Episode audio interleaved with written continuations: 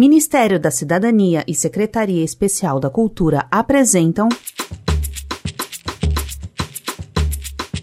Pessoas, o podcast do Museu da Pessoa. Um museu virtual e colaborativo que tem como missão transformar histórias de vida de toda e qualquer pessoa em patrimônio da humanidade.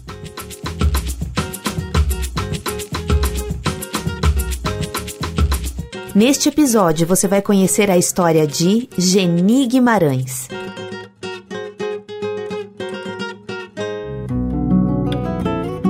Geni Guimarães nasceu em 8 de setembro de 1947 em São Manuel, interior de São Paulo. Foi a única entre seus irmãos que pôde estudar ao invés de trabalhar na lavoura. Começou a fazer versos antes mesmo de aprender a escrever, acompanhando sua mãe em cantorias ao redor de fogueiras. Mais velha, cursou o magistério e continuou a escrever poemas e contos.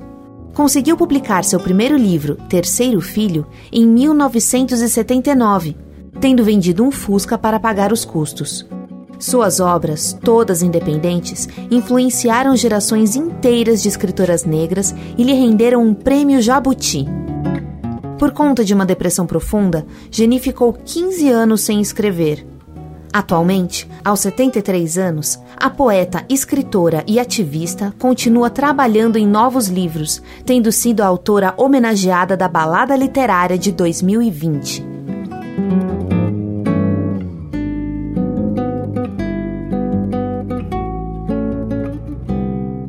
Geni Mariano Guimarães. Eu nasci numa cidade chamada São Manuel e numa fazenda desta cidade, né? Se chamava Vilas Boas. Eu nunca morei longe do, do interior e aqui é o meu lugar, né? A minha raiz é o lugar dos meus pais, é o lugar que eu me encaixo. Tem toda uma vida de calma, mais centrada, né? E a gente sai daqui é uma loucura. Meus pais eram lindos. Eu acho que tudo o que eu sou foi pelo princípio. Meu pai, na inocência dele, na bondade, na integridade, ele me estimulou muito. Eu tinha uns 12 anos nessa época, ou até menos, que eu falei para ele: o que, que mulher pode ser? Ele falou: olha, pode ser costureira, pode ser professora. Então eu fui no pico. Eu disse para ele: eu vou ser professora. E eu me tornei professora para ele com a maior felicidade. E a minha mãe era aquela ternura, né? Aquela mulher negra que, que benzia, fazia simpatia, ficava segurando no colo toda e qualquer criança da colônia, né? Então os dois foram a, a motivação para o meu trajeto, né?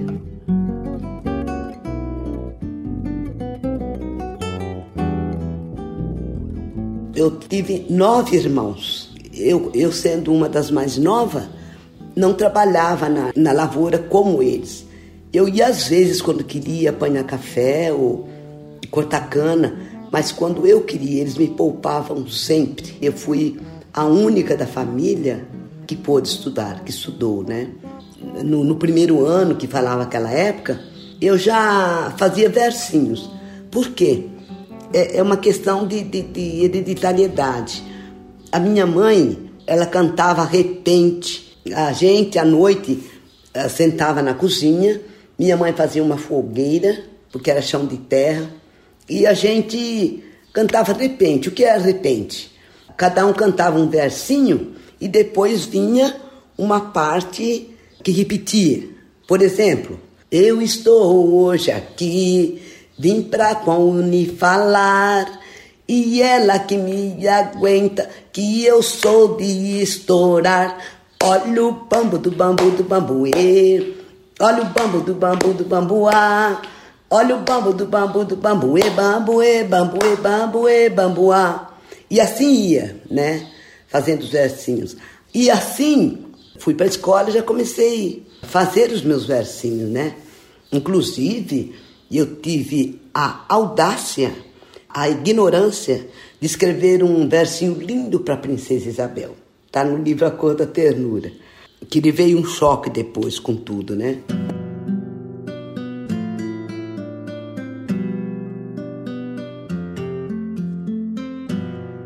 Eu vinha da escola, da minha casa para a escola onde eu estudava, eu andava mais de uma hora a pé. E daí, no caminho, eu inventava versinhos, às vezes já colocava no papel, às vezes eu guardava, chegava em casa e escrevia, né? E quando eu fui publicar o terceiro filho, eu já tinha vários poemazinhos, né? Eu escrevi o meu primeiro livro, Terceiro Filho, em 79, porque uma professora, eu coloquei um versinho na mesa dela, fiquei naquela ansiedade, querendo que ela lesse o meu versinho, né? Eu era adolescente, querendo chamar atenção, e como todos os negros fazem um jeito de chamar atenção, ou rindo, brincando, ou brigando e batendo. E eu queria atenção para o meu poema. E ela se levantou, meu poema caiu, ela saiu, o poema grudou no, no salto do sapato dela e foi embora o meu poema. Daí eu me disse, eu vou escrever um livro. Então eu escrevi Terceiro Filho e ela foi a minha primeira convidada para o lançamento do livro.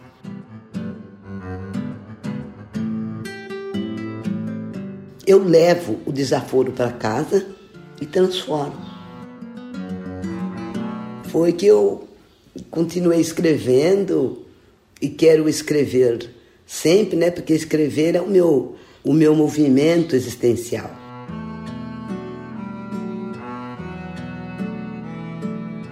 Eu me lembro que a minha mãe, quando ia pentear meu cabelo para ir para a escola, ela puxava, trançava e falava: Você não pode ir desarrumada na escola. Você vê esse excesso de, de cuidado com medo do outro. E eu lembro que um dia eu falei para ela, mãe, mas a, a Janete, Janete era filha do administrador da fazenda. A Janete vai desarrumada. Daí minha mãe falou, mas a Janete é branca. Ela sabia que éramos diferentes. Só que para ela era normal. Ela não captava que para os outros ser diferente era ser inferior. Gosto da inocência dela. Benze crianças faz simpatia, reza chorando, chora rezando. Gosto da inocência dela. Apanha rosas, tira os espinhos, entrega nas mãos de meninos doentinhos. Conta histórias longas de negros fugidos nos chãos do país e diz que aí da lua é conto de fada. Gosto da inocência dela. Crê na independência e é tanta a inocência que até hoje pensa que acabou a escravidão.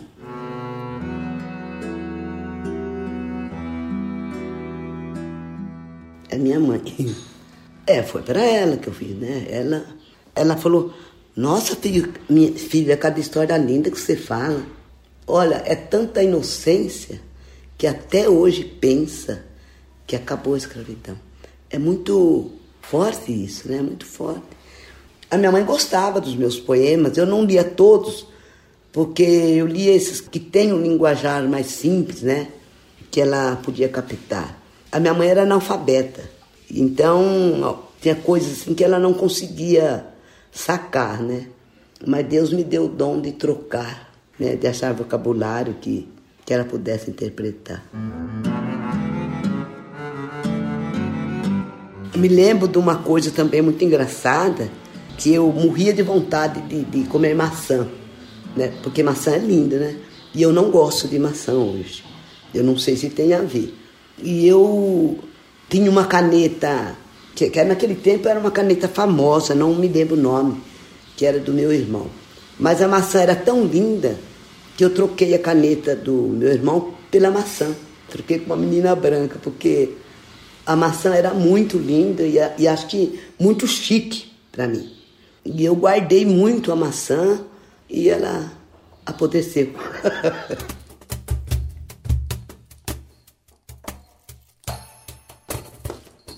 em todo lugar que eu ia, eu sempre era a melhor. Porque eu tinha, para mim, o dever de ser melhor, sem a consciência do racismo a consciência aberta do racismo. iam passar uma peça lá do Chapeuzinho Vermelho e eu era a melhor atriz. Mas a professora me explicou: você não pode, porque o Chapeuzinho Vermelho é branca bem e você é negra. E eu fiquei meia triste, mas eu concordei. Eu era negra mesmo, só que eu não sabia que era uma coisa pejorativa. Eu tenho uma, uma neta bem negra, a Esther. É a coisa mais linda que você pode imaginar. E ela sofreu racismo na escola, a ponto de ter febre e não querer voltar para a escola. A outra neta, que a mãe é branca e o meu filho negro, e ela, ela é linda, ela é linda, ela tem um, um cabelo todo grandão, todo encaracolado. Mas ela não gostava do cabelo dela inicialmente. E daí, convivendo com ela, nós, a família, convivendo, falando sobre isso, ela se ama hoje ela se sabe linda, né?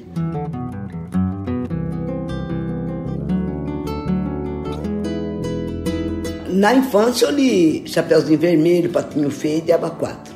Depois eu, eu comecei a ler Jorge Amado, por quê?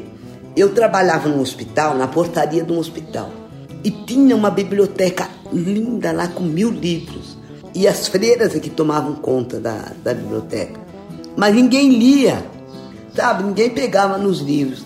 Então eu comecei a roubar livro do Jorge Amado, do Zé Mal de Vasconcelos. Eu levava para casa, lia e devolvia. E eu lembro que meu pé de laranja lima, do Mal, Zé Mal de Vasconcelos, né? Me encantou muitíssimo. E daí fui lendo. E quando eu tomei conta, né, tomei conhecimento da literatura negra, melhor ainda, né? Eu tinha que me informar, saber me informar, né? Eu leio muito, eu amo o escritor Cut, nós somos amigos, compadres, a Conceição Evaristo, uh, Oswaldo Camargo, não sei se você conhece. Então daí eu parti mesmo para ver literatura negra, para estar mais informada, né, a respeito, até a respeito de nós mesmos, né? Que nem sempre dá para descobrir tudo sozinho. Tem um poema do Cut que eu vivo declamando que se chama Quebranto. Esse poema fala exatamente como nos sentimos aqui, nessa dúvida: posso, não posso, vou ou não vou, quem que manda, quem que não manda, será que eu entro, será que. Entendeu? Não digo todos nós que já somos mais informados, mas a maioria da população negra tem essa, essa dúvida sobre o que pode e o que não pode. E esse poema se chama Quebranto. Às vezes, sou um policial que me suspeito, me peço documentos e, mesmo de posse dele, eu me prendo e me dou porrada.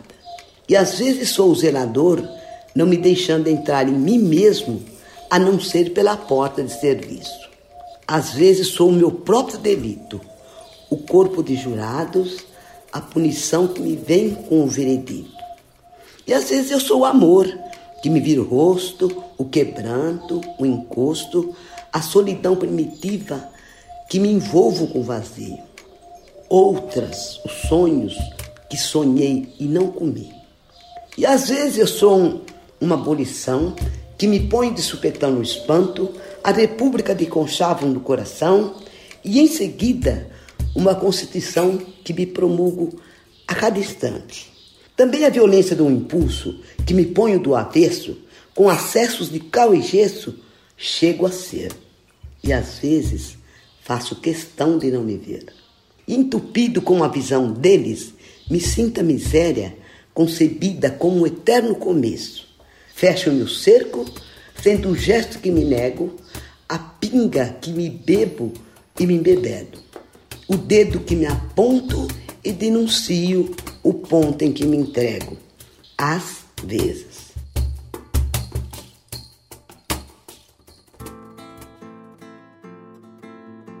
Nós tínhamos, eu e meu esposo tínhamos um, um Fusquinha. Então nós vendemos o Fusca e pagamos o livro. Pagamos para fazer o livro. Numa cidadezinha que tem aqui, se chama Jaú, Cidadezinha não, já é uma cidade grande. Uma editora chamada Editora Jalovi.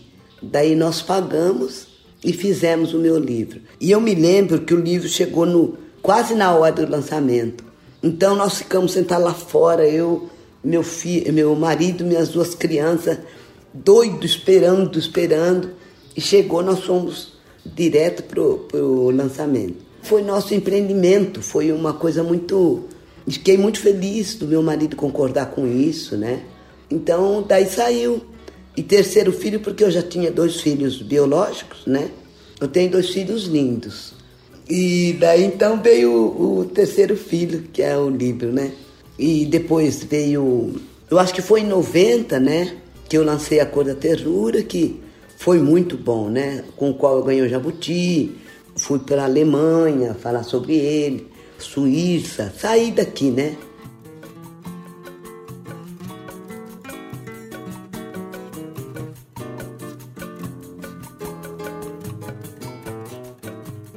O livro A Cor da Ternura é um livro autobiográfico. Tem um conto que chama Momento Cristalino, que foi o dia da minha formatura como professor. Sabe, até hoje eu não consigo saber como que pode ter sido tão lindo que nós viemos a pé da fazenda para a cidade. Os meus irmãos trocaram uma, um, quem tinha sapato, dois sapatos emprestava para o outro, camisa, né?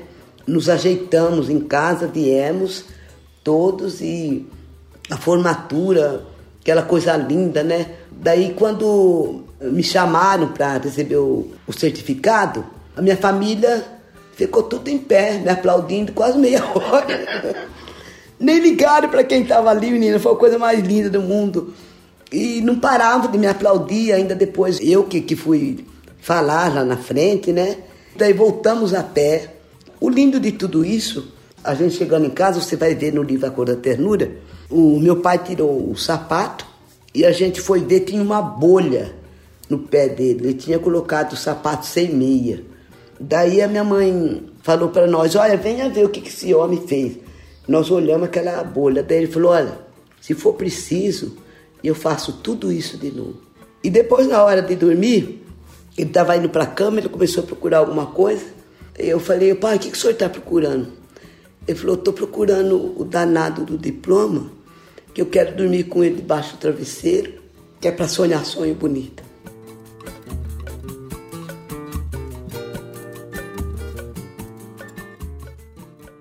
É, eu me casei com 24 anos. Ah, nós nos conhecemos na escola, né?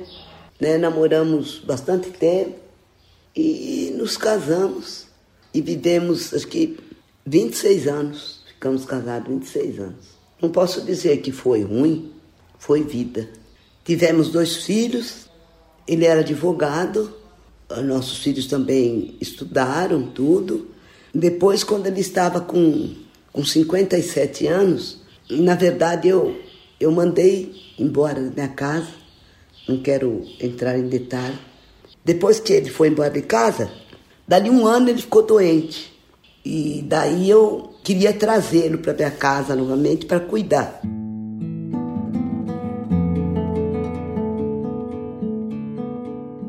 Ele foi perdendo os dedos, o pé. Ele morreu amputado com 57 anos, com as duas pernas amputadas.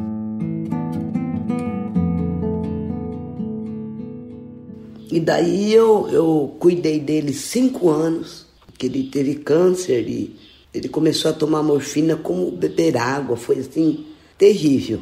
Quando ele faleceu, foi em 2003, eu entrei numa depressão profunda.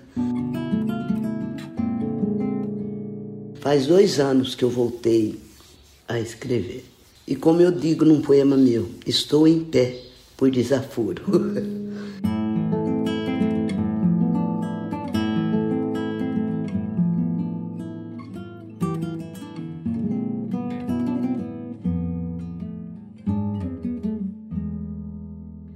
Ele foi muito bom pai, tanto é que meus filhos são ótimos, né? Foi bom enquanto pôde, mas eu não nasci para ficar no chão. Eu não aceito ficar no chão. E daí estou em pé. Já estou trabalhando outro livro de contos e ao mesmo tempo trabalhando outro livro de poemas. Não sei se é só prazer e fuga, mas eu não posso parar. Não quero parar, não posso parar.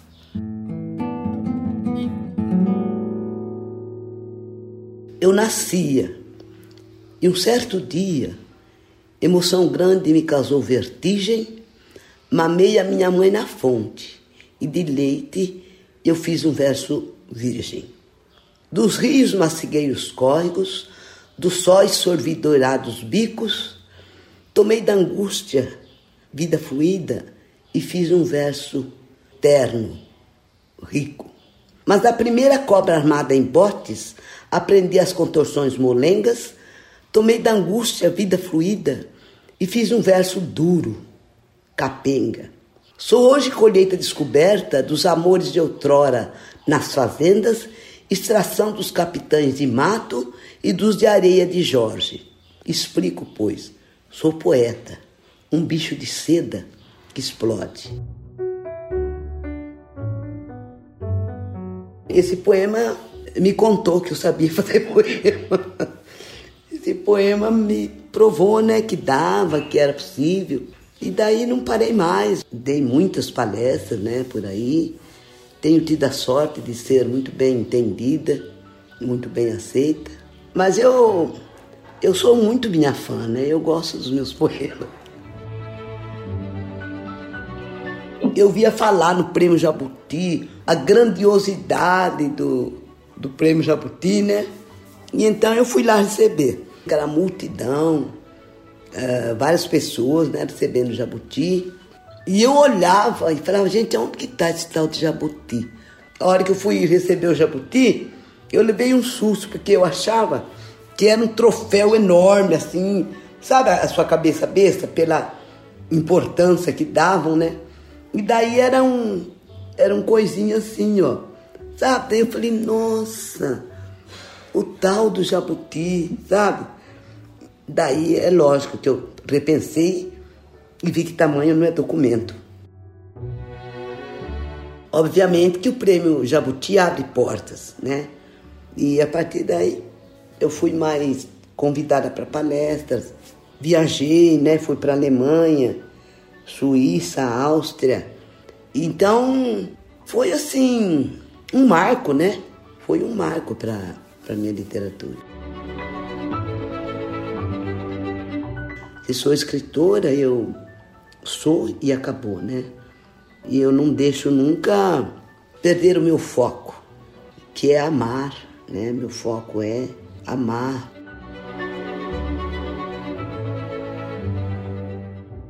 Eu sou uma pessoa simples, eu você conviver comigo, você vai falar, já me falar, nossa, essa que é a escritora Jenny Guimarães, porque eu fico sentada no chão, na porta da minha casa, todos os dias, às 5 horas da tarde, as vizinhas se reúnem, levam as cadeiras e nós ficamos ali batendo papo. Eu tenho a minha melhor amiga, ela é analfabeta é de uma doçura imensa. Então é isso que eu vivo, sabe? Às vezes eu tô assim, ela chega, Dona Geni, eu, eu cozinhei mandioca, tá? Isso quer dizer que é para eu esperar que dali a pouco vai a mandioca. E vice-versa.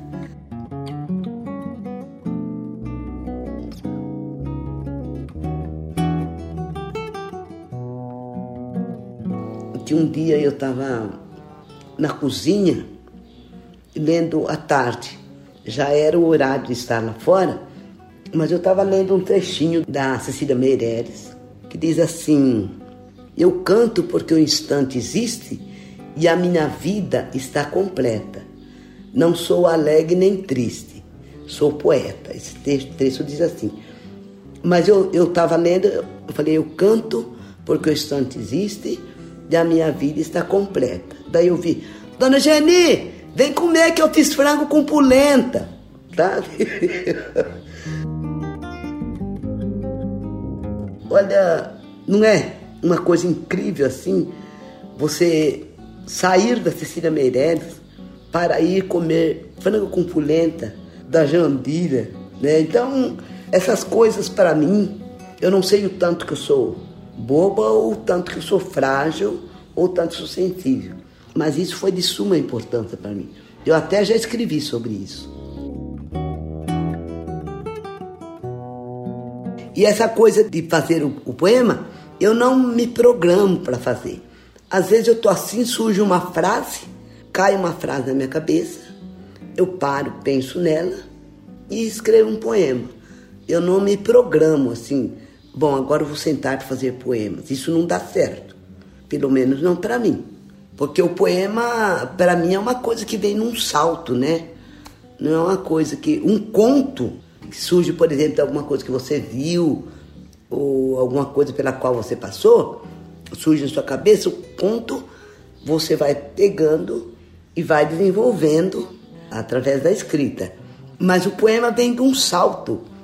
É uma coisa linda, assim, vem e a partir daquele, daquele salto eu sento e já faço o molde do poema. É uma coisa assim, vem como uma fome. E daí a hora que ele vem, eu saboreio.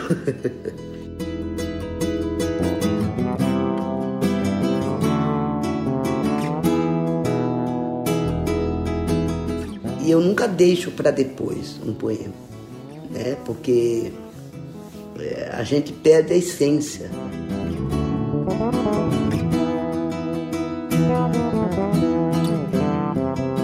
Meus filhos, meus netos, meus poemas. Dá licença de eu carregar minha bagagem, né? né? O que eu gostaria de ter para a eternidade. Porque eu acredito que eles me terão para a eternidade. Porque eu me registro.